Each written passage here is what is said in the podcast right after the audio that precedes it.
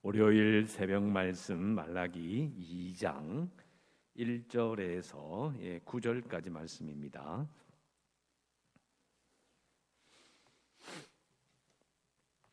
2장 1절에서 9절 제가 낭독해 드리겠습니다.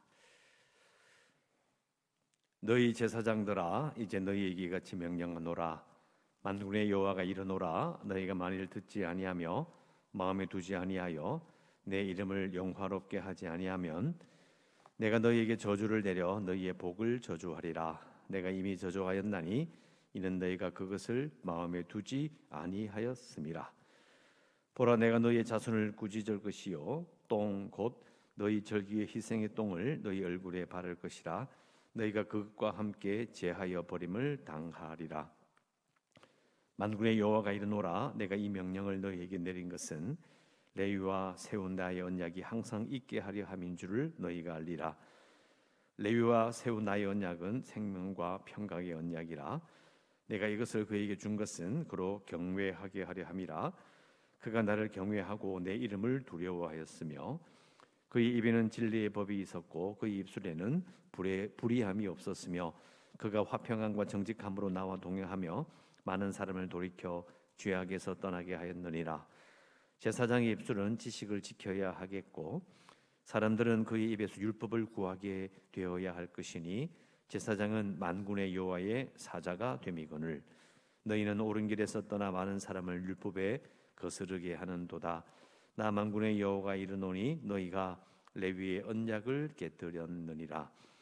너희가 내 길을 지키지 아니하고 율법을 행할 때에 사람에게 치우치게 하였으므로 나도 너희로 하여금 모든 백성 앞에서 멸시와 천대를 당하게 하였느니라 하시니라 아멘. 예, 오늘 어, 읽으신 말씀 어, 우리 어제 읽었던 1장 그 뒷부분 6절에서 14절 말씀과 연결되는 어, 제사장의 죄에 대해서 계속 하나님께서 말씀하시는데 특별히 오늘은 이제 판결이라고 볼 수 있습니다. 앞부분에 잘못된 부분에 대한 하나님의 판결로 어, 볼수 있습니다. 어, 이전에 나오는 것처럼 어, 만일 듣지 않고 마음에 두지 아니하며 내 이름을 영화롭게 하지 아니하면이라고 되어 있습니다. 예, 조건처럼 되어 있는데요. 가장 하나님께서 고소하시는 내용의 가장 결론이 바로 이겁니다. 하나님의 이름을 영화롭게 하지 예, 아니하였다라는 것입니다.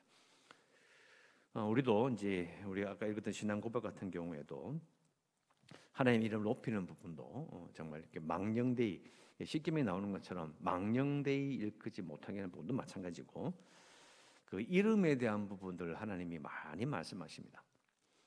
그래서 이제 우리가 요 이름을 영어롭게 하지 아니하면 요 말을 쉽게 풀면 내 이름을 기리지 아니하고 기린단 말이 뭐냐면 기억지 아니하고 이런 말이거든요. 뭐 기념식 할 때 그 기자죠. 기억할 기자입니다. 기억하는 거예요. 뭘 기억하느냐? 하나님이 어떤 분이신지를 기억하는 거죠. 그러니까 이제 이걸 더 이렇게 쭉 풀어서 보면 어, 조상의 하나님께서 그 모세와 그 이스라엘 백성들 조상들에게 맺었던 그 언약에서 시작해서 쭉 내려오는 거예요. 그 조상의 역사를 쫙 짚어보면 그걸 하나씩 하나씩 다 기리면 너희들은 이렇게 할 수 없다 이거예요. 그 조상의 역사를 정말 제대로 기린다면 하나님께서 하셨던 일들을 제대로 기리, 기린다면 하나님 이름을 제대로 기린다면 너희들은 이룰 수가 없어. 결국은 이 역사를 다 기리는 자는 하나님의 이름을 높일 수밖에 없고 또 어제 읽은 말씀처럼 물질을 드리고 그다음에 재물을 드릴 때에 형편없는 것, 저는 것, 병든 것, 훔친 것을 드릴 수가 없다는 거예요. 하나님께서 하셨던 일들을 정말 기릴 줄 아는 사람들은 또 기린 사람은 하나님의 이름을 영화롭게 높일 수밖에 없다는 거예요. 결국은 하나님의 이름을 영화롭게 하지 않는다는 것은 이전에 하나님께서 이스라엘 백성들에게 하셨던 그 모든 역사를 부정하는 일이다. 하나님의 이름을 영원하게 하지 못한다는 것이 얼마나 무서운 것인지를 우리는 어, 생각해 봐야 합니다. 그래서 우리가 어, 예나 지금이나 이 우리가 교회 생활 할 때에 신앙생활 할 때에 어, 또 외부에 많은 활동을 할 때도 이 하나님의 이름을 어, 영화롭게 하는 부분들을 우리가 정말 조심해야 합니다. 하나님의 이름을 어, 외치면서 또 예수님의 이름으로 기도하면서도 하나님의 이름을 영원롭게 하지 않을 수 있습니다. 그래서 어, 제사장들을 향한 이 하나님의 어떤 면에서는 분노를 우리는 꼭 기억해야 합니다. 자 뒤에 보시면 이제 내가 너희에게 저주를 내려 너희의 복을 저주하리라. 내가 이미 저주하였다. 조건이 붙었는데 그죠? 영원롭게 하지 아니하면이라고 돼 있지만 이미 내가 저주하였다. 이미 벌어진 일이라는 거죠 지금. 얼마나 큰 죄를 지었는지 말씀하시고 이는 너희가 그것을 마음에 두지 않았습니다. 이것도 어제 읽었던 말씀 그대로 이미 하나님의 이름을 더럽게 했기 때문에 그 이제 너 내가 이미 너를 저주하였다. 갑자기 맥이 탁 빠집니다. 어, 돌이킬 수는 없는 것인가? 라는 생각이 들기 시작합니다. 그래서 하나님께서 3절 보라 요 3절에 보면 하나님께서 세 가지를 말씀하시죠. 첫 번째는 보라 내가 너희 자손을 꾸짖을 것이다. 두 번째는 똥을 너희 얼굴에 바를 것이다. 세 번째는 어, 똥과 함께 제하여 버림을 당하리라. 이게 이제 어, 상당히 무슨 말씀이기도 한데요. 좀 정확하게 하면 이 내가 너희의 자손을 꾸짖는다 요 표현을 이제 그 다른 번역에는 내가 너희의 팔을 잘라낼 것이다 이렇게 번역이 되어 있습니다. 이게 이제 그 제사장을 향한 말씀이라는 걸 이해할 수가 있어요. 왜 두 가지로 번역이 되느냐? 제사장이 손을 들어서 이렇게 이렇게 축복을 합니다. 손 들어서 축복하는데, 근데 요게 축복하지 않고 그 백성을 꾸짖는다는 이야기예요. 근데 이게 다른 번역에는 손을 못 드는 거예요. 왜? 팔을 잘라버리기 때문이죠. 그 백성을 축복하게 되는 가장 중요한 역할을 제사장이 하지 못하게 될 것이다. 제사장들이 팔이 없으니까 팔을 들어서 축복을 못해요. 이 행위 자체가 그 모습 자체가 또 제사장의 팔이 잘려 나가는 그 모습 자체가 이미 하나님께서 이스라엘 백성들을 꾸짖는 것이다라고 보는 겁니다. 어, 번역을 살펴보시면 두 가지 번역이 다 가능합니다. 상당히 무서운 말씀이죠. 그 두 번째는 어, 절기의 희생의 똥을 너희 얼굴에 바를 것이라고 되어 있는데요. 자 이것은 어, 사람도 그렇고 사람도 사람도 이제 그 동물이니까 죽으면 예, 항문이 열려서 배설물이 나옵니다. 동물도 똑같습니다. 하나님께 소를 드리고 양을 드릴 때 잡으면 결국 이제 똥이 나오는 거예요. 그걸 다 긁어내고 또 그 다음에 내장하고 그 다음에 머리 그리고 정강이 밑에 이제 무릎 밑으로 있는 정갱이를 다 제거해서 그걸 밖에 버립니다. 그게 이제 말하는 것처럼 절기의 희생의 똥과 같이 나가는 어, 그런 걸 말하는 거예요. 우리는 이 희생 제사를 드려본 적이 없기 때문에 이게 무슨 말인지 금방 싹 안 들어오는데 제사에 필요 없는 하나님의 예배를 드리는데 쓰지 않는 물건들을 폐기하는 걸 말하는 겁니다. 이게 더러운 거예요. 쓸모 없는 것입니다. 근데 그걸 그 중에서 가장 냄새 나는 것을 들어서 얼굴에 발라버리는 거죠. 하나님의 분노를 느끼게 합니다. 야, 이렇게까지 말씀하실까? 또 심지어 세 번째, 너희가 그것을 함께, 그것과 함께 제하여 버림을 당하리라. 아까 말씀드렸잖아요. 폐기한다. 냄새 나고 더러운 거니까. 아까 말씀드린 것처럼 머리나 정강이나 내장을 함께 그리고 똥까지 다 합쳐서 그걸 옆에 두면 냄새 나잖아요. 싹 모아가지고 진 밖에다가 버려요. 그걸 말하는 겁니다. 너희들도 그렇게 버림을 당할 것이다. 그리고 4절에 만군의 여호와가 이르노라 하면서 자 4절부터 7절까지 요 내용 전체는요. 이 제사장 직분이 얼마나 중요한 것인지 얼마나 높게 정말 크게 가치를 가지고 있음을 말하는 어, 본문입니다. 높게 평가해요. 너희들이 얼마나 중요한 일을 하는 줄 아느냐. 그러니까 희생의 똥처럼 버려지는 폐기되는 그 모습과 원래 하나님께서 의도하셨던 그 모습이 이게 엄청난 차이를 가져온다는 거예요. 너무 차이가 난다. 원래 너희들은 정말 높고 정말 중요한 일을 하는 사람들인데 이런 말씀을 하시는 거죠.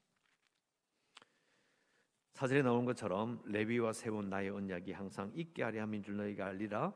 레위와 세운 나의 언약은 생명과 평강의 언약이다. 그 언약을 준 이유는 그로 경외하게 하려 함이라. 자, 여기서 잘 보시면 이제 레위기를 공부하신 분들은 금방 눈에 들어옵니다. 자, 레위는 레위인은요 제사장이 아닙니다. 제사장이 아니에요. 다릅니다. 근데 왜 이렇게 써놨을까요? 그러면서 심지어는 7절에 가면요. 제사장의 입술은 지식을 지켜야 되고 이렇게 딱 나옵니다. 레위는 이 성막에 집기를 옮기고 천막을 치고 그 다음에 성소와 지성소를 이렇게 관리하고 하는 그런 것을 맡은 사람이 바로 레위인입니다. 이게 조금 뭔가 안 맞는 것 같잖아요. 근데 이거는 잘못 쓴 게 아니고요. 실제로 이 역대 하나 이게 20장 31장 읽어보면 제사장과 레위인이 사실은 한 팀이 돼서 성막을 운영을 합니다. 그래서 이제 이게 가끔씩 역대에 읽어보면 이 구분이 안 돼서 함께 사용하는 그런 경우가 있습니다. 예, 그래서 이렇게 써놓은 거예요. 예, 잘못된 게 아닙니다. 그래서 보통은 이 제사장은요 아론과 그 후손으로 구성된 그 어, 계급을 말하는 것인데 예, 그러나 레위 후손도 어, 성막을 관련된 모든 걸 다 하기 때문에 그들이 가지고 있는 일이 얼마나 중요한 일인지를 말하는 거예요. 가만 생각해 보면 제사장이 이렇게 그 재물을 다 관리하기를 하지만은 옆에서 보는 레위인들이 예를 들어서 제사장님 이거 병든 거잖아요. 이거 이거 저는 건데요. 눈이 멀었는데요. 이거 이거 작물 같습니다. 훔친 것 같는데요. 말할 수 있습니다. 이게 사실은 한 덩어리인 거예요. 그래서 레위인에 대한 부분들이 언급이 되는 것이고 또 5절에 보면 그 말씀드린 것처럼 경외하게 하려 함이라 이 부분도 참 중요합니다. 왜냐하면 앞에 나오는 제사장의 행동이 하나님을 전혀 두려워하지 않거든요. 하나님을 존중하지 않습니다. 이 레위의 이 언약이 왜 생명의 평강의 언약인지 왜 경외하게 하는지 이것은 간단합니다. 하나님께서 나는 왕교 너희 내 신하다. 너희들은 나를 왕으로 섬겨야 한다라는 거예요. 하나님을 두려워한다는 느낌을 하나님을 이렇게 경외한다는 느낌을 인간의 언어로 가장 와닿게 표현할 수 있는 방법은 왕과 신하의 관계입니다. 너희들이 나를 섬기면 살겠고 이 약속을 저버리면 죽을 것이다. 그것이 생명과 평강의 법이에요.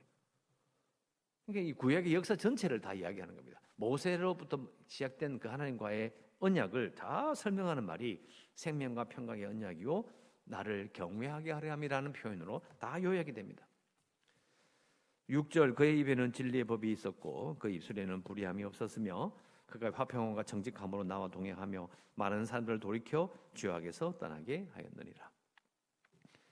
제사장의 입술은 지식을 지켜야 하겠고 어, 이거는 이제 쉽게 풀이하면 하나님에 대해서 가르쳐야 하겠고 사람들은 그의 입에서 율법을 구하게 되어야 할 것이니 율법을 구한다.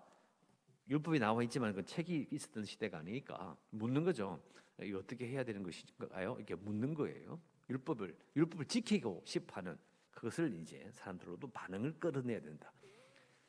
그, 그래서 제사장은 만군의 여호와가 여호와의 어, 사자가 어, 됩니다. 너희는 옳은 것을 따라 많은 사람을 율법에 거스르게 하는도다. 나 만군의 여호와가 이르노니 너희가 레위의 언약을 어, 깨뜨렸느니라. 앞에 나오는 생명과 평강의 언약을 깨뜨렸다.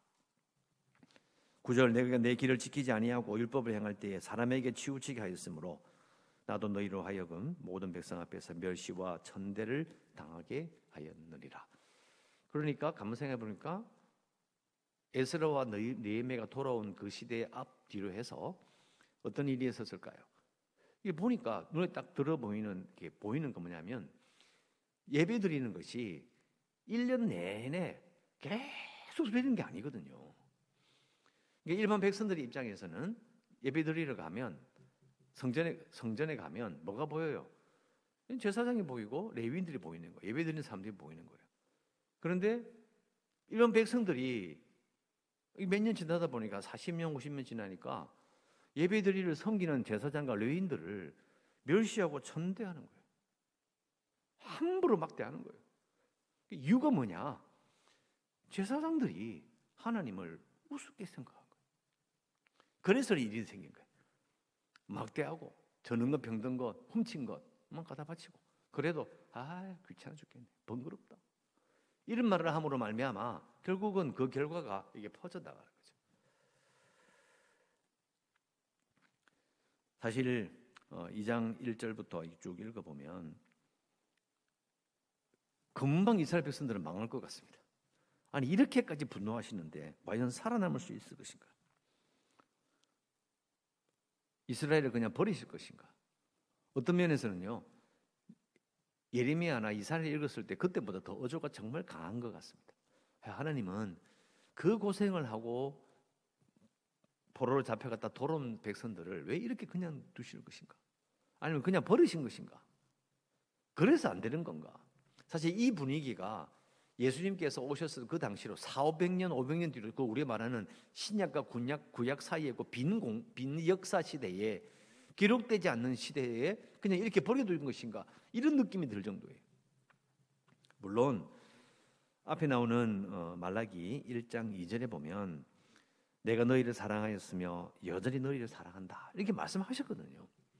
그러니까 이게 조화가 어려운 거예요. 아니 하나님 이렇게 말씀하시는데 하나님 어떻게 우리를 사랑하시느냐? 그럼 지금 우리가 믿는 우리 시대의 하나님 어떤 분이신가? 자 이걸 정리하면 그렇습니다. 이거는요 조화되는 게 아니고요 순서를 바꿔야 돼요. 우리의 죄악에도 불구하고 여기 나오는 이 말라기 시대처럼 하나님을 함부로 대하고 멸시했던 자들 그 제사장의 죄로 말미암아 그 나라가 그렇게 흔들리고 그 민족이 그렇게 흔들려에도 불구하고 하나님은 그 사랑을 포기하지 않으실 것이다 고 이렇게 정리를 해야 돼요. 그러니까 이걸 우리 정리하지 않으면 그 앞뒤를 이렇게 정확하게 정리하지 않으면 아니 사랑의 하나님은 뭐고 이렇게 분노하시는 하나님은 뭐냐 이렇게 헷갈릴 수 있다는 거죠. 그래서 우리가 고백하잖아요. 우리가 아직 죄인 되었을 때에 아직 우리가 죄인 되었을 때에 그 아들의 생명을 대신하여 우리의 죄를 대신하셨다. 그게 그런 뜻이죠. 그래서 그 아들을 내어놓으시는 즉 우리의 죄를 또 이 유대인들과 그리고 이 세상의 모든 사람들의 죄를 대신 지신다는 게 무슨 의미인지를 정확하게 알아야 돼요. 하나님의 분노가 왜 어떤 분노인지 그냥 우리가 뭐 이해는 가는데 갑자기 하나님 하나님께서 화를 내신다 아니에요. 정확한 근거를 가지고 있습니다. 오늘 그렇잖아요 지금 내가 있는데 너가 약속을 맺었는데 이래서 이래서 하나씩 하나씩 짚으시잖아요. 그래서 우리는 이 하나님의 분노에 대해서 어, 우리는 수긍을 해야 받아들여야 되는 거죠. 수긍하면 받아들이고 그걸 알아야 돼요. 아 이래서 화를 내시는구나. 아, 막 이게 이래서 화를 내셨구나. 그러면 그걸 정확하게 알면 우리는 하나님을 기쁘시게 하는 방법은요. 하나님이 화를 내시고 분노하셨던 그 포인트를 정확하게 알면 그대로 돌리면 되죠. 이게 필요합니다. 또 내일도 진행되니까 또 계속 말씀드리도록 하고요. 그래서 하나님께서는 이스라엘 제사장들의 죄가 그들의 자신과 그들 자신 멸실당하는 것, 또 백성들이 파멸에 이르도록은 하지 않으실 것을 우리는 압니다. 그러나 하나님의 분노하신 이 부분을 정확하게 받아들이고 이해함으로 우리 가운데 다시 반복되지 않도록 우리가 어, 애를 써야죠. 기도할 수 있는 것은 어, 우리 교회의 직분자들이 하나님의 이름을 어, 높이길 원합니다. 이렇게 예, 기도해야 합니다. 계속해서 우리 교회를 위해서 어, 재개발 협상 그리고 소송까지 기도해 주시고 코로나19 극복을 위해서 연약한 성도들과 주일학교 아이들 선교지를 위해서도 기도하시고 오늘도 하나님의 은혜 가운데 살아가시기를 주의 이름으로 축원합니다. 기도하겠습니다. 지모들도 예배함의 하루를 시작합니다. 직분자들이 하나님의 이름을 여롭게 하지 아니했던 그 죄를 읽어보며 하나님의 분노를 읽어보며 이런 죄인임에도 불구하고 우리를 포기하지 않으셨던 그 하나님을 다시 한번 생각해 봅니다. 예수님을 보내주신 이후로 우리가 우리의 죄를 용서받으며 하나님과의 관계에서 쫓겨나지 않으며 하나님을 섬길 수 있게 하심에도 감사하고 무엇보다 저 말라기 시대의 사람들의 죄를 읽어보며 하나님 우리들이 교회 직분자들이 하나님의 이름을 높이기를 원합니다. 오늘도 해야 될 일들이 있습니다. 잘 감당케 해 주시고 어, 위험한 세상에서 안전하게 저희들을 돌보아 주시옵소서. 오늘 하루의 모든 삶을 주께 맡기오며 예수님 이름으로 기도드리옵나이다. 아멘.